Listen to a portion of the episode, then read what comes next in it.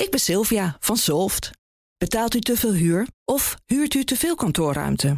Solft heeft de oplossing. Van werkplekadvies, huuronderhandeling tot een verbouwing, wij ontzorgen u. Kijk voor al onze diensten op soft.nl.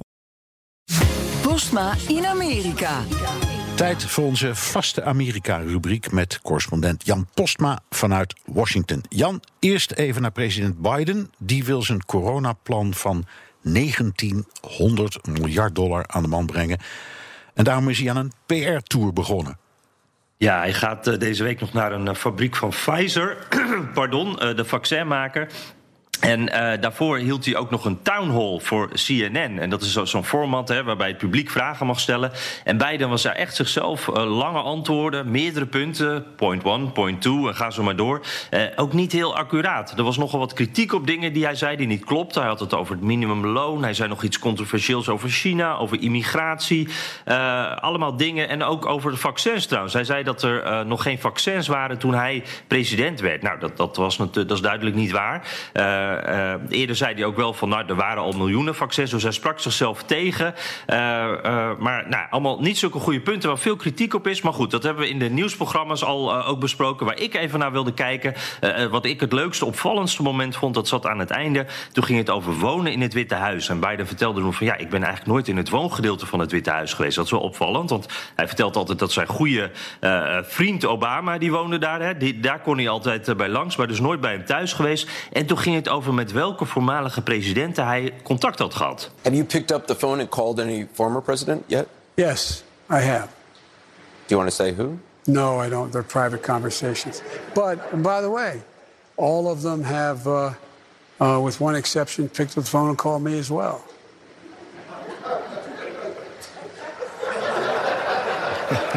I know you don't want to talk about them, but. Ja, allemaal op één na. Wie zou dat nou zijn? Ja, dat is wel heel geestig hoor, dit. Ja, mooi, hij kan zich dan vaak verspreken en dingen, maar gevoel voor humor heeft hij gelukkig wel, hè? Ja, goede timing. Hij bleef heel goed even stil toen uh, hem vragend werd aangekeken. Ja, ja. um, Trump is een tijdje lang stil geweest. Kwam natuurlijk ook omdat hij is afgeknepen door uh, de sociale media. Maar die begon nu aan zijn eigen mediatour. Waarom en waarom juist nu? Ja, ja, dat had te maken met de dood van Rush Limbaugh. Uh, de Trump die belde in bij Fox News en was daarna ook nog bij andere uh, rechtsere, alternatievere media te horen. Was echt heel veel op televisie zelfs, allemaal via de telefoon. En ja, die dood van Limbaugh, dat is echt een, een grote gebeurtenis in conservatief Amerika. Fox News die had het over niks anders meer. Die man was de koning van de talk radio, bereikte miljoenen mensen. een wegbereider ook voor Fox News, voor Trump. het opzwepen met, met boosmakende berichten het wij versus zij. En, en zij zijn dan de democraten. Hè. Hij is de man die dat cultiveerde. Was ook controversieel, soms racistisch, uh, seksistisch. Echt nou ja, een beetje het prototype van een boze witte man. En hij had daar enorm succes mee. Uh, hier een klein stukje limbo. Als hij een speech geeft bij een evenement voor conservatief Amerika. Rush Limbo dus. That's why we are an enemy, because we're effective. The people that do want control... Uh, look at us as the enemy. We're always going to be. Don't ever measure your success by how many drive-by media reports you see that are fair to us. Never going to happen. Don't measure your success by how many people like you. Just worry about how they vote.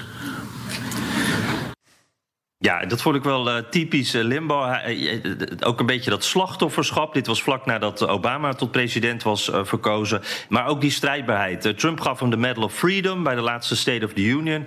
En ja, wat ik zei, zonder Limbo denk ik geen Fox, geen Trump. Nee, nee, je kunt eigenlijk zeggen dat hij is de uitvinder geweest van niet alleen van dat rechtse talk radio, maar eigenlijk van dat hele concept van gepolitiseerde presentatoren. Hè? Die, die bij wijze van spreken een soort, een soort preek houden en dan gasten erbij gaan zoeken die dat bevestigen. Ja, en hij kon preken als geen ander. En hij, hij zei zelf, ik ben een entertainer. Dat hoor je ook uh, de, de, Fox News uh, uh, kopstukken vaak zeggen. Maar ja, het, het, is vooral een soort politieke strijder. Hè? Inderdaad, preken. Ja, maar goed, als je jezelf een entertainer noemt, dan hoef je ook niet bang te zijn dat je wordt afgerekend op journalistieke normen. Het was natuurlijk ook zakelijk heel handig van hem om dat op die manier te presenteren. Ja, ja, zeker, zeker. En dat is iets wat de, de, de Sean Hannity, Tucker Carlson, die kopiëren dat ook allemaal. Ja, die zeggen ook ja. allemaal van ja, aan ons kan je niet aan die eh, richtlijnen houden, want wij zijn helemaal geen journalisten. Nee, en die Limbo had geloof ik uiteindelijk iets van 83 miljoen dollar op de bank of zo. Goed, nou, eh, Ja. Trump sprak ook nog eh, over 3 november, de verkiezingsdag. Ja, ja, precies. Want eh, nou ja, het begon natuurlijk over Limbo, maar eh, eh, op Fox, op AON, op Newsmax, daar, daar allemaal ging het al heel snel over die verkiezingen. Daar begon Trump dan uit zichzelf over, in ieder geval op Fox News. Eh, want eh, Trump die zegt, ja, die Limbo die vond eigenlijk ook dat ik gewoon gewonnen heb. Hier is hij op Fox News. Well, Rush thought we won, and so do I, by the way. Uh, I, th- I think we won by, substantially.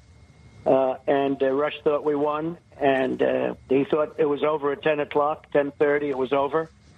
And a lot of other people feel that way too, but Rush felt that way strongly, and uh, many people do. Many professionals do.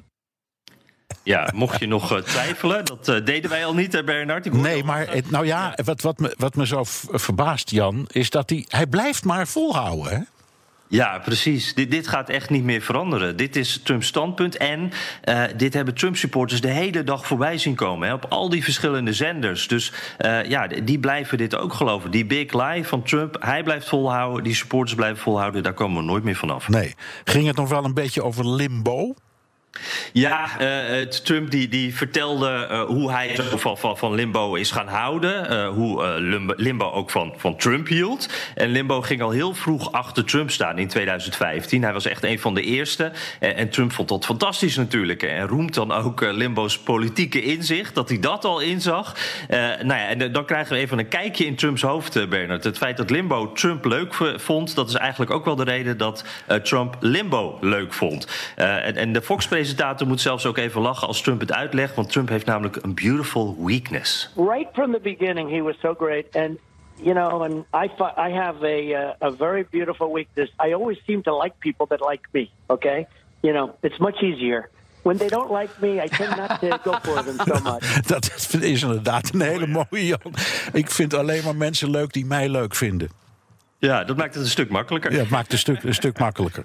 Ehm, speelt, blijft dit nu voorlopig spelen, dit onderwerp? Dat, dat integreert me nog, omdat ik, ik heb Limbo zo ongeveer vanaf zijn eerste dag gezien, gehoord. Ik herinner me nog Ja. hoe Amerika opschrok toen die man begon. Blijft dit nog een tijdje rondzingen, dit verhaal? Nou ja, toen ik eh, vanochtend Fox News eh, aanzette, toen ging het hierover. Hoor. Dit was echt het belangrijkste nieuws. Dit is echt een grootheid. En wa- wat je zegt, ja, de- de- de- hoe lang is het al? Ik denk dat hij eind jaren tachtig begon. Zeker. Eh, die man is niet weg te denken uit, uit die conservatieve hoek. Dus Nee. het, ja, hier gaan we het nog dagen over hebben. Overleden aan longkanker. Altijd met een grote sigaar in de hand. Dat is dan weer een nare herinnering, want dat gun je niemand. Oké, dank, dankjewel Jan Posma, correspondent in Washington. Wilt u meer horen over dat fascinerende land? Luister, land, luister dan naar de Amerika-podcast van Jan en mij. De mensen van Aquacel houden van zacht. En dat merk je aan alles. Dankzij hen hebben we nu echt zacht water en een kalkvrij huis. Voor hun klanten zijn ze zacht. Dat zijn ze trouwens ook voor elkaar. Voor ons zijn zij de kracht van zacht. Aquacel. 100% zacht water, 100% kalkvrij.